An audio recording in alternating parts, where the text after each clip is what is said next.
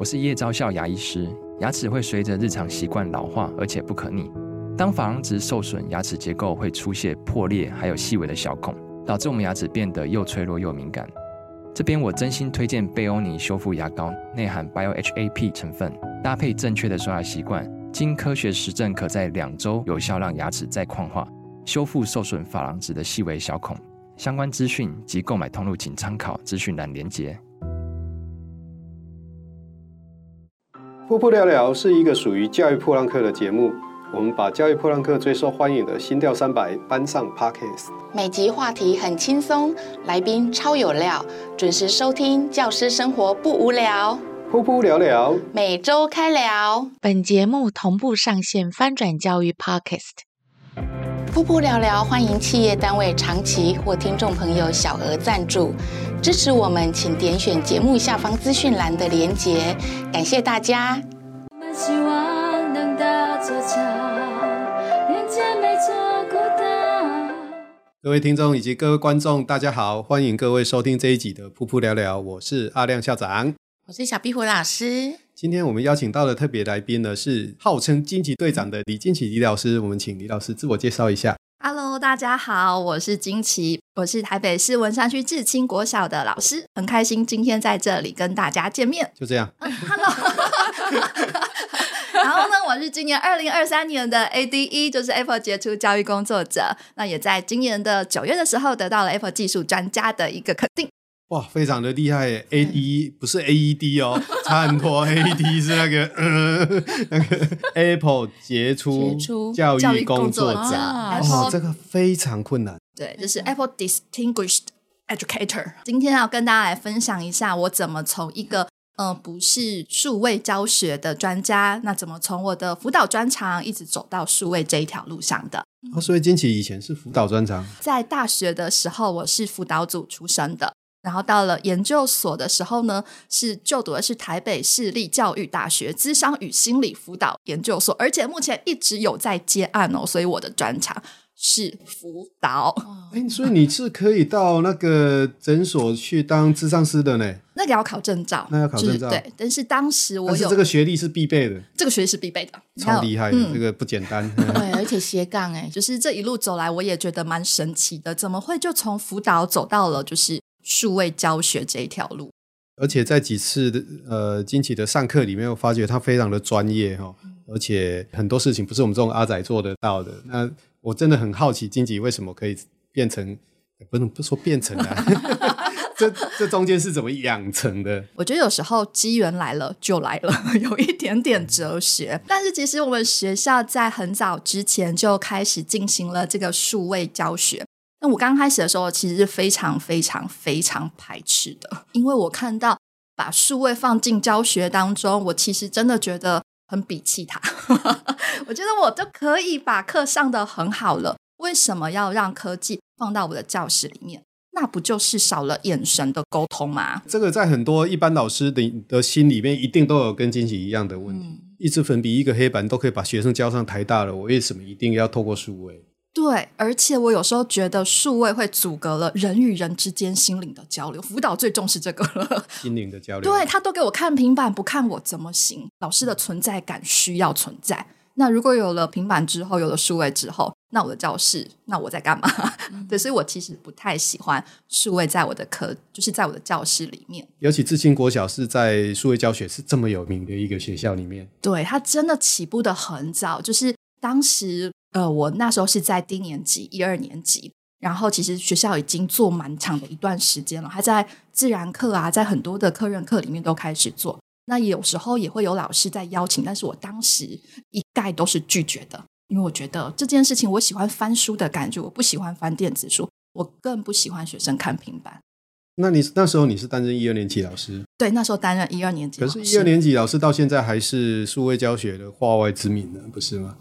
对，那、啊、当时在至清国小有有邀请你们一起做？呃，当时他有邀请，就是一起要不要试试看？比如说有一些认证啊，不见得你要用在一二年级上面，但是你可不可以有一些自己自我增能啊等等的部分？那那时候呃，我是根本是完全拒绝，我没有想要做这件事情。那时候是非常的排斥啦、啊。然后那个契机刚开始是因为后来从低年级变成高年级老师，那缘分就将来、呃、换了一个环境，但是我觉得那时候整个的环境整个大环境也开始改变，因为在学校开始在进行的时候，当时台湾教育环境是网络也不顺啊，然后平板的借阅也没有这么方便啊，很多的时候都是要绑在教室里面那一块电脑，我觉得那可以用到的就是门槛太高了。五六年级的时候、呃、大概是七年前七八年前了、哦、对，八年前好了，这么说好了、嗯嗯、好，诚实来说、啊、没没不要诚实就太太太离谱了、哦、大概七八年前的时候，对，而且我觉得那时候是整个大环境呃，就是台湾的网路啊或者是设备啊等等的不像之前门槛这么的高、啊、就是设备也到位了，然后当时家长对于数位这件事情也没有这么的抗拒，在接上加上我那时候是接五六年级，孩子的能力是时候了，所以就那时候就进来了、哦、大概七八年前、嗯、大概从五六年级开始就深深有平板，哇、哦，就是一车平板就是放在你的教室，深深有、欸、有。你觉得是个契机，是因为不得不用，还是你觉得是时候了？老实说不得不用，我从来没有觉得我必须要用它，只是当时每一呃每一间教室里面都有一车的平板柜，然后那呃，就放在那边，我觉得也很占空间。不用白不用，真的不用白不用。不用就是大型家具，对不对？对，因为现在现在我们有生生用平板这个专案嘛，真的不用就是大型家具了，各位老师。对，它很占我教室的空间。我甚至跟学校说，可以把我的讲台拿走嘛，因为那一车已经够大台了。那放在那边我就想每天看它其实也很碍眼，干脆把它当讲台，对，干脆把它当讲台哦，各位老师这是一个好方式哦。对，就是从当讲台开始，然后后来呢是其实老师说、呃、老师说学校资讯组长啊在很多的部分他推动的蛮有力的，他就鼓励我说你就把它当作是教室里面有三十台照相机嘛，就从照相机开始用。我那时候觉得哎，对耶，干嘛把它当平板，把它当我有三十台照相机，学生可以拍自己的作品然后传给我，省去我每天帮学生拍照上传的一个情况。学生他们要做就是课堂的演出的时候，请他们互相录影再传给我，我这样不是很省时吗？老实说刚开始都是一切从偷懒一切从简便开始，但是也是实际的解决到教室里面真实会遇到状况。我可以认识这位资讯组长吗？他好有智慧哦。对，而且资讯组长说所有的计划跟成果他写。好，来现场资讯组长听到吗？掌声鼓励。资讯组长表示三只乌鸦飞过。我觉得可能是在当时呃受到鼓励啊，然后在当时也觉得对我的教学真的有帮助，然后整个大环境也成型了，就不像之前这么的困难，加上载具进来它的很方便，我可以马上就取用得到，所以在那时候就开始从就是照相开始。哦，所以你的后勤资源是够的。嗯，老实说真的我们的后勤资源是非常足够，尤其学校走很久，大家一直在做这件事，他只等待老师就位。对，我我我要讲的就是说其实要老师做这件事情哦，一直要有一个非常强大的后勤资源哦，对老师来讲他才是会安心、啊、所以政府要做这件事情的时候要想到后勤资源这件事情、哦、而不是把平板丢给老师然后就告诉他你一定要会，所以我才会说我很想认识这位资讯组长。他真的是用了一个非常好的方式来说服金奇开始走进这一条路。对，尤其是我觉得有时候呃，他用这样的方式让我们老师都很安心，然后在刚开始的时候让我们愿意去尝试，而且从最低的门槛开始试，他用了一个非常棒的方式让我们上钩，但这个上钩其实是我们也觉得开心的，那用了之后就会开始陆续的觉得除了照相除了录影之外到底还能做什么呢，就会开始玩下去了。所以他就是把网路设定好，把平板给 set 好，然后把东西送到你手上请用，这种概念。没错，而且告诉你不难，就用照相就好了。因为有时候你要老师一下子就用太厉害的东西，老师不是不用，是我们真的有时候没有太多的时间去熟悉它。那那小壁虎你刚开始用的时候也是这样吗？我刚开始用的时候其实我们没有那么强大的后援，那时候我记得是多小心好我会认真那, 那时候其实我们宜兰县的前瞻计划已经把网络都弄好了，但是没有没有说那个 Chromebook 进来、嗯、对，那时候我记得我刚开始用是可以当飞盘的那个对那个很很很烂很烂的那个不能讲品牌的平板，然后那时候子龙也是教我就是用照相机。我觉得照相机就是我会用的功能，然后他其他讲了很多学习吧什么什么我都放空了，因为我就听不懂、嗯、所以拍照录音录影、嗯、这是用平板开始教学的起手式就对了。对、嗯、那而且其实我也后来也发现蛮多厉害的老师，甚至国外的老师他也没有用到太厉害的技巧。我觉得厉害跟专业的是我们自己本身的教学知识，而我们怎么把是照相啊录影啊发挥到最好的效果，我觉得那才是我们老师应该去做到的事情。呃，金奇讲到一件非常重要的事情、嗯哦、就是说其实平板它就是一个载具，它就是一个教学的教具或是辅具而已，重要的还是各位老师手上的你心心里面的专业，教学专业怎么把你的教学专业跟这个教具结合才是你需要做的事情，而不是去学很厉害的技术。你你现在可以跟老师们讲一下，如果说他都不会平板，他就拿起来，他就是会拍照而已，他可以做哪些教学活动、嗯、可以啊，就是好，首先写作教写作老师们常常在做嘛，尤其是高年级老师中年级也是。那我不知道老师有没有这样的经验，你请学生去写校园最美的角落，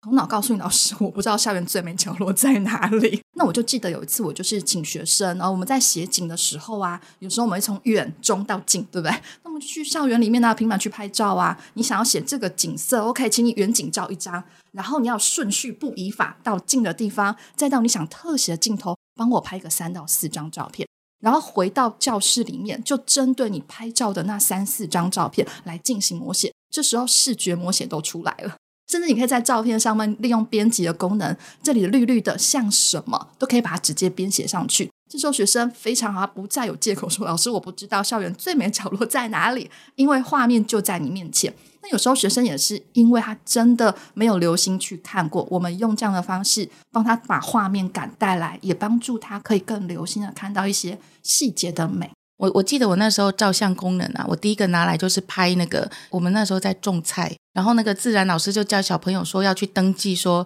几月几号菜长什么样子记录、嗯、自然老师叫他们画下来，然后小朋友就说啊，老师这怎样画怎样画，所以我们那时候就是用用直接用那个去拍照，然后拍完了以后我就请他们把它拼在一起，你就可以看到那个植物从小到大，对，从小到大他们就哦真的有长大哎，这样从、嗯、这边开始起手式了以后，金奇是不是就做了很多不一样的事情？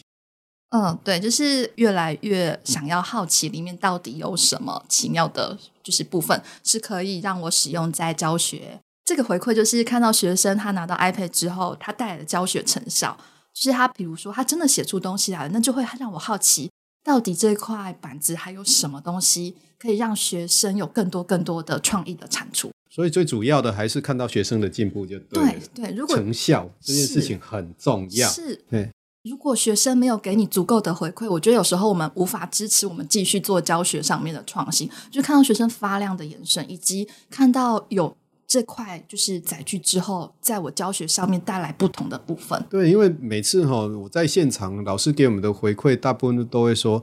哇、哦，这个、哦、会拖累我的进度啦，可不可以不要来、嗯哦、那或是说啊、呃，像有一些学校我们因为教育部的方案在一般地区的学校是六比一嘛，也就是六个班才有一车平板的。很多老师心里可能会想的一个就是没关系，别的老师会用不见得是我用最好不要来。或是呢有一些老师会觉得说啊，我跟平板一点都不熟啊，我只要一拿出来、哦、我就露馅了，在小朋友面前、哦、就非常没有面子，所以他就不敢用、哦、所以其实在用平板的这件事情上面还是要循序渐进的，各位老师。那这个 A D E 的整个那个训练的过程，哎，是算训练吗？就是从不会一直到 A D E 这个过程里面你学了哪些东西，有什么辛苦的地方，或是有没有什么地方想放弃？有哎、欸，其实很多时候、嗯、因为我最近我最近在参加 Apple Learning Coach 我就想放弃了，来你说一下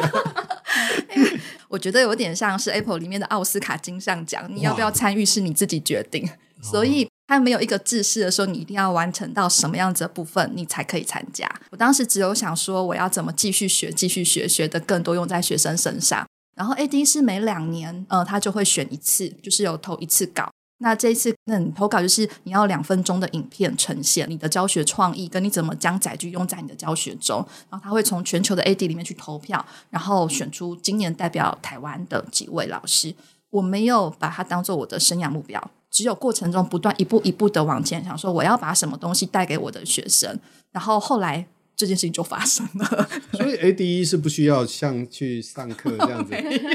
就是你现在就教两分钟的影片就对了，对，两分钟的影片就可以。但是这两分钟的影片应该要非常久的一个淬炼吧是，我觉得这两分钟影片最考验我的一件事情是，你做了这么多事情，你要怎么包装跟怎么呈现你自己，你怎么让别人在两分钟的影片对你开始有产生印象，让你觉得你是有亮点的。我知道国外有很多老师，他为了参加这个，他会请真的是专业的摄影师到他的教室里面帮他拍一部影片，但当时我只是想说我想试试看。而且过去我们台湾的 A D 大部分哦，就是像有、嗯、学科领域的，例如说英文老师是最多的，地理啊、艺术、音乐，国小老师老实说是没有的，因为感觉我们都在做一些很通识的事情我们都是日常的国语、数学啊。那我那时候真的在想，我很想要试试看怎么样让我们的日常也能够成为一种被肯定的部分，所以那时候就觉得好，那我就开始自己剪辑，所以很素人把我的日常，把我用的创意把它放在一片影、呃、一部影片当中，然后就送出去。我我我想要呈现的理念是，其实这是我们的平凡的生活，但是我们用的很扎实，真的看见学生的改变，他就可以得到一种肯定。当时有一种这样的赌注。所以, 所以你用的语言是英文还是国语我前面用英文哦、啊、接下来都用国语。我自己后来呈现出来的技巧的部分不多，但我想呈现的是教学核心的本质是最多的、啊、包括里面影片当中有包括我们怎么教国字，怎么教生字，老实说我们平常都在做这件事情，但是我们怎么用数位然后让写生字啊或者是练国字这件事情变得更有趣。所以技术的部分不多，但我呈现比较多的是我的课程的核心价值，然后数位怎么辅助这件事情，而且除了在学科在学校里面怎么走出去，让学生也可以运用科技来做学习。所以我我觉得、呃、整个影片里面我呈现比较多的是这一个部分。最近一直听到一件 一, 一句话啦，因为、嗯呃、很多人都会开始强调说呃，不要为了数位而数位，是、呃、数位会模糊了我们的学科的焦点，是这中间如何拿捏？因为、嗯、呃，毕竟我如果太过于技术或者是过于数位化，很多人就会开始质疑我们的课。诶，你你这个是在教国语吗？还是在教电脑？还是在教平板的应用？那你是如何拿捏这中间的那个平衡的？我觉得我在使用的部分，我刚开始的时候，我觉得要先有线下的学习才会有线上的学习，线下的底子没有打好，我是不会把平板放给我的孩子的。也就是说我觉得他的阅读基本的阅读的呃态度没有起来，我不会就把平板发给学生，我会先要求他在教室里面的一个态度啊，让我觉得他很认真在做笔记，我才开始把数位东西慢慢的融入在我的课程当中。但我就怕老师，有些老师觉得那我就永远没有这一天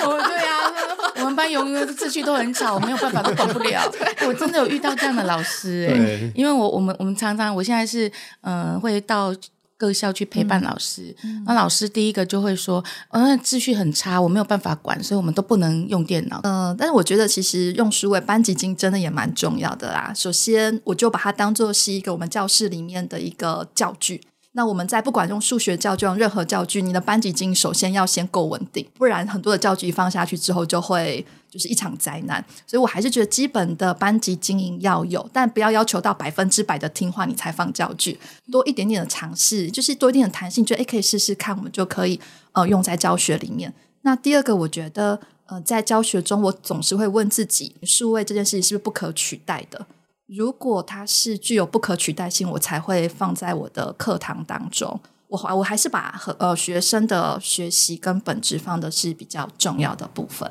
嗯嗯，等于说数位是一个辅助工具，而不是成为它主要的学习工具，这个意思。我自己有这样的经验，就是我会质疑自己，我到底是在教课堂还是我是在教平板，我到底在教科技。我觉得是一个过渡期，一定会有一个时间是你真的为了要用而用，因为你真的不会、嗯、所以我也这么觉得。对，所以你一定要放一点点时间，你就告诉自己我一个礼拜里面可能就这一两堂课放过自己吧，你也是在跟学生一起学，我们拉长线来看，对自己是一种投资，因为你总是要花时间在跟学生跟自己去熟悉这块载具，可是也许两年之后每天的每周的一节课两节课累积起来，对你来讲是一个很棒的一个呃，累积跟成长。我觉得刚刚金姐讲了一个非常好的一个概念，就是放过自己这件事情、哦、我们很多老师就是永远都不会放过自己、哦、包括秩序好不好这件事情，有些人的那个要求就非常非常高，就是静悄悄最高品质静悄悄、哦、但是有时候不是这个样子。包括刚刚用载具的时候，我一直在现场的时候都会跟老师讲说，你每天用五分钟也是用啊啊，你整节课都是用也是用啊，但是有时候整节课用跟用五分钟它的成效如果是一样的时候，你就用五分钟就好了啊，哦，那就是用你最想用的那一段时间就可以了。所以刚刚金姐提到放过自己这件事情、哦、就其实就是我刚讲的那一大一大段话了，四个字而已、哦、放过自己、哦、那另外还有一个就是我最喜欢的，就是见自己天见天地见众生、哦、这个一代宗师里面讲的，就是说你一定要先见自己嘛，就是你学这个东西你一定要让自己先学会。我们老师备课是必然的，就是你还是要先把你自己的先备知识先准备好，才可以跟小朋友一起上有载具的课。但是有时候、哦、你就去想一件事情，有时候让小朋友得意一下教你有什么困难呢？因为很多小朋友家里都有啊，他可能载具的使用在技术上面他比你成熟，那是 OK 的，但是各位老师你还是教室里面的主人、嗯、你还是可以主导这件事情，就是课程。所以课程的设计还是比较重要的，你怎么把课程设计成可以在数位上面使用的，技术上面是累积来的。嗯，欸、我真的非常同意阿亮校长说的，以前都是老师是主导者，我们要好像要觉得自己要教给孩子什么，可是现在世界不是了，孩子会的比你会的还要多好多，那让他来教其他的学生 why not， 然后让他来教我们有什么不好呢？所以有时候我记得我在熟悉这些载具或是熟悉这些 app 的时候，我可能只会五成到六成，我就把这五成到六成放给孩子，然后让他们去尝试，然后我每次都是在行间巡视中发现他会这个，我就鼓掌，好厉害，你上台介绍给我们，介绍给其他小朋友，其实我在偷学、嗯、但是就是这样一年两年累积下来，我发现孩子教会我的好多，而且师生关系变得很好。你说我们的关系变得平等了，学生觉得你跟他是同一挂的，你会跟他学相同的东西，我觉得这是呃额外带给我的一个附加价值。老师不再是前面的主导者，而是旁边的陪伴者跟引导者。他数位载具不比我们会，但是我们有更好的学科知识帮助他们学得更好。所以这就是教学相长，你不可能永远学得完，你只要基础功能会就好了，其他的让学生教你。这点我的感受也很深，因为我也是从不会到会这样过来的。那在这一段过程中呢，其实我我觉得我一开始真的我会觉得我要把这件事情先学好、嗯、我才能去上课，我都备课备很久备很久，但是我都一直不敢去上课。但是后来我就放过自己了，我想说、嗯、没关系，我就先想好我大概要用这个啊，不太会用也没关系，我就去教室里面，然后小孩真的就会开始，我就会碎碎念，小壁虎碎碎念，就会有说哎呀怎么会这样啊，怎么跟我在教室里面不一样这样，然后小孩就会说老师你要点那里，